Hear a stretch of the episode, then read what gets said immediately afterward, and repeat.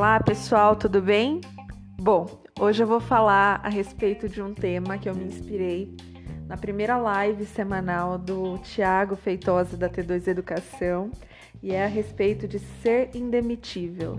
E esse ser indemitível se trata de ser indemitível pelo seu cliente, pela pessoa que você presta serviço e não necessariamente pelo seu gerente, pelo seu chefe, pelo seu supervisor.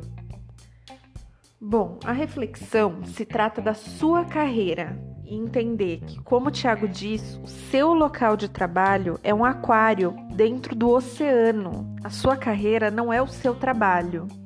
A gente perde tanto tempo se preocupando no mundinho, naquela vida que a gente está levando ali, que esquece que tanto o emprego atual como o futuro emprego ou a promoção dependem de termos bons resultados. E bons resultados não são só resultados financeiros ou de metas, mas se tratam também de resultados comportamentais e de capacidade para atender e superar o que a empresa precisa. Por exemplo, você quer um cargo de liderança, você quer liderar pessoas. Não adianta você somente bater a meta de vendas. A empresa precisa entender que você tem capacidade de fazer a gestão de pessoas, de fazer a gestão de conflitos, entende? Falando um pouco sobre habilidades técnicas, é essencial lembrar que a tecnologia pode e deve ser a nossa aliada e não a nossa inimiga. Então, aprender a trabalhar com ela e conhecer o que a empresa precisa também é essencial. E o maior diferencial, que é onde a máquina não chega, é sobre as habilidades humanas. É conhecer de pessoas, conhecer como as pessoas se comportam, como você pode agregar na vida das pessoas. Tratar o outro como humano e entender que se a tecnologia te ajuda no dia a dia, ajuda as outras pessoas também. Ela é uma aliada. Outros humanos podem te ajudar com conhecimento, relacionamento, confiança, coisa que o robô, que a máquina, que a tecnologia não consegue. Então você tem que se destacar onde você consegue ter esse diferencial de ser humano.